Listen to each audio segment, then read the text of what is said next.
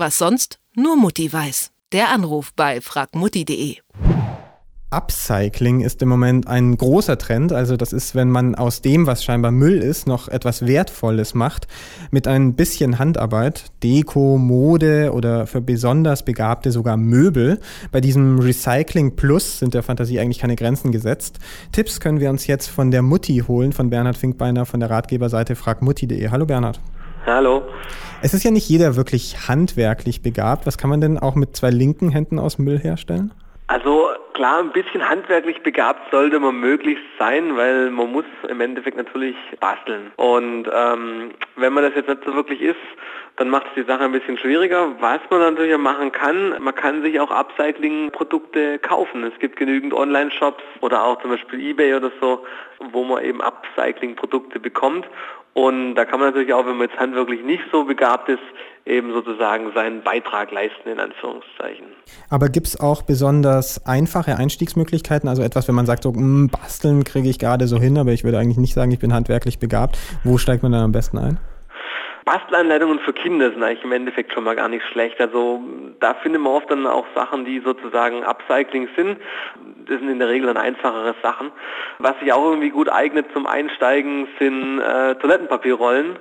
Daraus lassen sich Geschenkeboxen basteln oder Nikoläuse oder Wanddekorationen und da ist die Sache relativ einfach, weil man braucht bloß die Toilettenpapierrollen und dann eben Schere, ähm, Kleber, Tesafilm, sowas der Inbegriff für den Müll, den wir eigentlich vermeiden wollen, das sind ja in Deutschland die Getränkedosen, die sind ja ökologisch umstritten. Es gibt ja nicht umsonst dieses Pfand. Aber aus denen kann man natürlich auch was herstellen, ne, wenn man sie nicht zurückbringt in den Supermarkt. Genau, also Getränkedosen lassen sich, also aus Getränkedosen lassen sich viele Sachen basteln. Es sind ja im Endeffekt Dosen, das heißt, man kann irgendwas drin aufbewahren man kann eine Vase draus bauen oder einen Aschenbecher oder so ein Utensilo, also wo man Stifte reintut oder sonst irgendwelche Sachen. Wenn man ein bisschen äh, Richtung Dekoration gehen will, dann lässt, man kann auch einen Lampenschirm draus basteln, wenn man einen Dremel hat, so einen, so, so ein Schneideteil, dann kann man da Muster in die Dose reinschneiden. Man kann daraus zum Beispiel Zeitschriftenständer basteln oder so oder ein Windspiel. Also da gibt es im Netz hunderte von Anleitungen, was man mit Getränkedosen alles Tolles anstellen kann. Was mich persönlich viel mehr ärgert als die Getränkedosen, weil ich benutze die eigentlich nicht so richtig oder wenn dann nur ganz selten. Was mich viel mehr ärgert, ist Papiermüll, weil Papier fällt enorm viel an im Büro.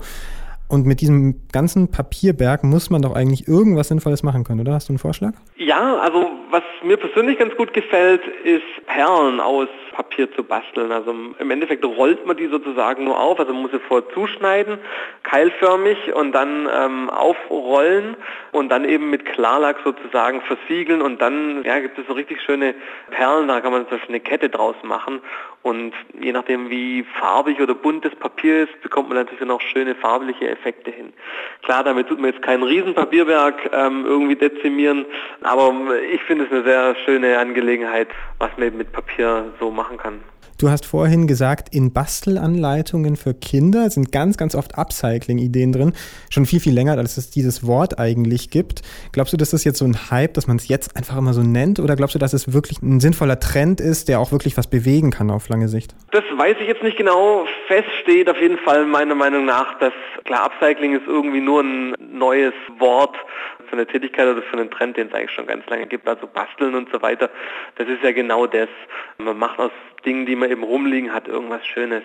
Und ich finde auf jeden Fall, dass es eine, eine gute Idee ist. Also bevor man sich irgendwas Neues kauft, kann man ja einfach mal schauen, was man so hat und dann irgendwas basteln bzw. Upcycling äh, betreiben. Aber natürlich macht es auf jeden Fall auch immer Sinn, dass man vielleicht schon von vornherein versucht anzusetzen. Also wie kann man den Müll oder wie kann man Dinge einfach schon von vornherein vermeiden. Also gerade bei den Getränkedosen, die sollte man halt vielleicht nicht einfach kaufen, sondern sollte halt vielleicht stattdessen Mehrwegflaschen oder sowas verwenden. Vielen Dank für die Tipps an die Detektor FM Mutti Bernhard Finkbeiner von fragmutti.de. Auf der Seite gibt es lauter Bastelanleitungen, ob jetzt Upcycling dabei steht oder nicht ganz oft ist Upcycling dabei. Danke Bernhard. Sehr gerne.